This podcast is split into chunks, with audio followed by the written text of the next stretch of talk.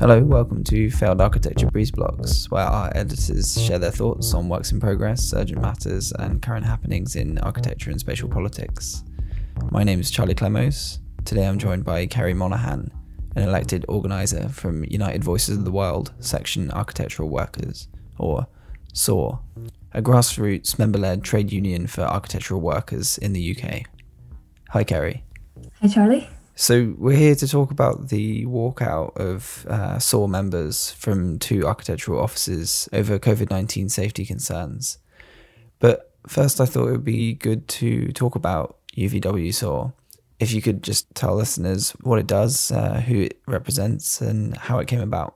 I mean, uh, like you say, uh, UVW SAW is a grassroots um, member-led union, so um, it's run by members for members, and it is open to architectural workers in the whole UK. The mission for SAW, if you like, is to take action to combat the negative impacts of architectural work on workers, but also on the community and the environment. Some of those issues might cover things like poor working conditions, overpay, sorry, not overpay, uh, overwork and underpay, unstable employment, toxic workplace, or university culture, and generally just unethical practice. And the membership's open to everyone who's involved in the process of running an architectural business or education. So, you know, that covers not only architects, but architectural assistants, maybe model makers and BIM technicians, admin workers, students, visualizers, freelancers, cleaners, people that keep the architectural office ticking over. But then, you know, as a, a member led union, what defines us is that we achieve our goals through our mutual aid and support. Uh, so we share resources, we help one another through collective casework uh, by hosting training events and running campaigns. Presumably, this is based on a rank and file approach to trade unions, where it's, I guess, more about collaboration and discussing problems collectively, and, and I guess like the, the coming together of people with shared interests. Yeah, absolutely. That's it. It's about supporting a creative community. That's all it is, and, and you know that's what architecture as a profession should be doing to get the best results for the built environment anyway. Um, yeah. But so often we are quite bad at doing that for ourselves and in the workplace. So that's what this is. This is all about. So I should say that I spoke to two of your uh, fellow members uh, for the Failed Architecture podcast um, episode, Architects Unionize. We put that out just before SAW was launched. Um, I think probably timed to coordinate with that uh, in late 2019. So I was just wondering, it's it's been over a year now. Um, before we talk about the specific walkout, it'd be nice to hear how the first year of activity went. Um, obviously, I guess it's uh, somewhat coloured by the the pandemic. Yeah, I mean, the pandemic has obviously brought a year of complete uncertainty, and I think crucial for many people that they had the support and representation of other people in the profession. Because although many employers have behaved, you know, reasonably, there's no doubt that during the crisis and this economic downturn that there's fertile ground for employers to start mistreating workers, where directors have a fear of lost prospects and uh, lower profits. The temptation rises to start enforcing pay cuts, to exploit workers, lay off staff, and just generally neglect their contractual obligations. So, in our first year, um, the SAW members have just shown immense support for one another. And I think the um, we've reaped the rewards from that. As we can see the results. We've won £75,000 through employment tribunals. Um, another £25,000 has been obtained by members through settlement agreements. We've had something like 60 members that have engaged in 750 hours of solidarity meetings and supporting one another, people who have fallen victim to unfair treatment in the workplace. Uh, we've written to employers directly on behalf of our members, challenging them. Um, we've run public campaigns where necessary to support members.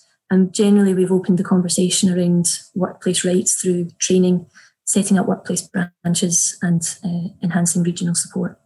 I think in architecture, particularly, uh, like few other professions, that architecture cultivates this idea of individualism. You know, we still think about this hero figure in architecture, this uh, elusive genius at the top, and that I think reigns supreme in our architectural consciousness. So it, it, it can generate a culture where those who do make it to the top frequently believe in this idea of a meritocracy that you know everybody can make their own fortunes and that your sex, race, background, and circumstances have no bearing on your uh, individual power to make it in the industry. And that couldn't be further from the truth. So I think COVID 19, if we are to look at it positively, is an opportunity to think carefully about that, that culture and to, I think it's revealed the limitations of individualism more clearly than any event in recent history. This year, we've all lost social connections. We've lost our daily interaction with our friends and our colleagues, even our family. And now, more than ever before, I've never been more certain of our dependency on our connection with our peers. So, for me, this is really a time where every single human being needs social solidarity, need mutual aid and support. And uh, how can we use this crisis to find power in the collective? So, you know, the reality is it, it can't be done in a, a union alone, uh, especially not if that's a fringe movement. It needs to start penetrating practices up and down the country, and real change depends on high participation. And we need to unite rather than be divided. So, it depends on the willingness of workers to connect with their co workers and really believe in an alternative. So I think we can all stand together and build a more sustainable future for the industry that just doesn't tolerate elitism, exploitation, and low working standards. So, on that last point, uh, that brings up the more specific COVID 19 demands SAW has issued. Could you talk a bit about these demands and how much they've measured up to the experience for architectural workers in practice? Um, like, ha- have employers been that concerned about upholding staff safety during the pandemic? Yeah, I mean, talking about SAW's demands, I think it's really simple uh, and it's really reasonable demands. The, the, the thing that we want more than anything is for workers to be treated fairly and lawfully. And we, we need to see respect from employers for workers' safety, for their well-being, and a willingness to support staff and help them navigate the challenges that the crisis poses.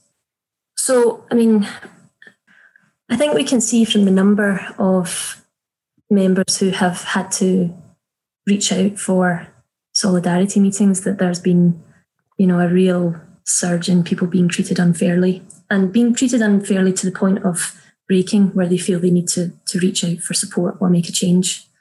So my my view is that many people have had really bad experiences um, in the last year uh, that's directly related to the behaviour of their their management. Sure, that that brings us to this uh, recent walkout. So, um, as reported in an article by Building Design Online, uh, which which we'll link to.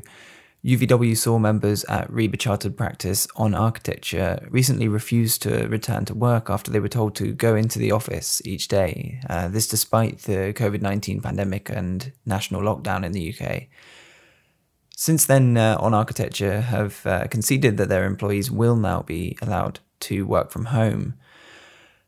It'd be good if you could explain what SAW's involvement has been in this action, uh, how it came about, and uh, what organising had to happen for it to take place.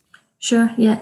Yeah, I mean, this week we saw a group of workers who came together and they stood up for a very basic and reasonable right. And that right was to a safe working environment, which it, I think it's important to mention as well, doesn't just cover your workplace environment, but the commute to and from the workplace.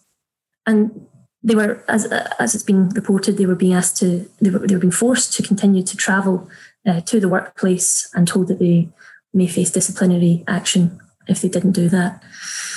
So the way this walkout, as you phrase it, came about really was it started with a simple conversation between the workers. You know, the, the, they came together and there was a shared belief there to that they needed to take action to challenge these unfair working conditions. And then it was really a question of how they could begin to organise themselves and approach management collectively to protect each of them from any repercussions. And, and what SAW did really was assist them uh, just through some meetings and support, talking to them, hearing their concerns, and providing some legal advice and resources that allowed them to individually exercise their right to a safe working environment. Um, so, broadly, I think the aims of SAW and our main task really is about empowering workers to make these changes for themselves. And that's what we witnessed this week. We saw it happening, it was inspiring and it was effective. It's inspired others to start coming forward from other workplaces. people who feel similarly trapped in their situation and are now at a point where they're ready to start holding their practice to account and uphold their rights collectively and supportively. Great. I guess it's kind of contained with what you said already, but um, it'd be maybe as a final thing, good to get your impression of uh, what the future holds for organising in in the architecture profession and what uh, SAW's specific uh, long term plans are. Yeah, I mean, we're really at the start with all of this. I think there's there's more to come in terms of issues that are that, that workers are facing with COVID nineteen and then beyond, and really what the the goals of um, SAW are for the immediate and long term future are to set up more workplace branches, which is kind of organised factions within workplaces where the work, workers come together in a group, and really to normalise uh, trade union membership in the profession and establish more organised workplace branches uh, that can take this preemptive measure and prevent workplace disputes in the first instance. And they can challenge things like unfair pay cuts, exploitative working hours. You know, they can support one another through redundancy processes if that type of thing has to happen. But the workers have to really equip themselves with the tools to inoculate themselves against this other epidemic, which is of bad bosses. So really that's our goal is to set up local branches, regional support, and start to begin to build networks where people can have these conversations for themselves and take on matters preemptively. Great. I guess all that remains is to ask how people can join and get involved. Yeah, you can join, uh, take a look at our website. You can follow us on Twitter and Instagram, see what we're uh, doing. The membership fee is £10 a month. There's sometimes open meetings. Keep an eye out for those branch meetings where you can come and have a, a, a chat and see what uh, kind of things are happening in the union even prior to uh, joining. And we're hopeful that there will be more local and regional meetings mm-hmm. taking place that are kind of specific to the concerns of individuals in certain areas of the UK as well uh, in the in the upcoming year. So always you can get in touch. And also we're running a series of outreach programs. We speak to universities and there are some lecture series and things like that. So keep an eye out for us in the press as well. And if you're outside the UK but are still interested in union organising in the architecture profession, uh, we'd also recommend Architecture Lobby, whose website is architecture lobby.org or you can get in touch with us at Failed Architecture, and we'd be happy to help look into what organising is happening in your country.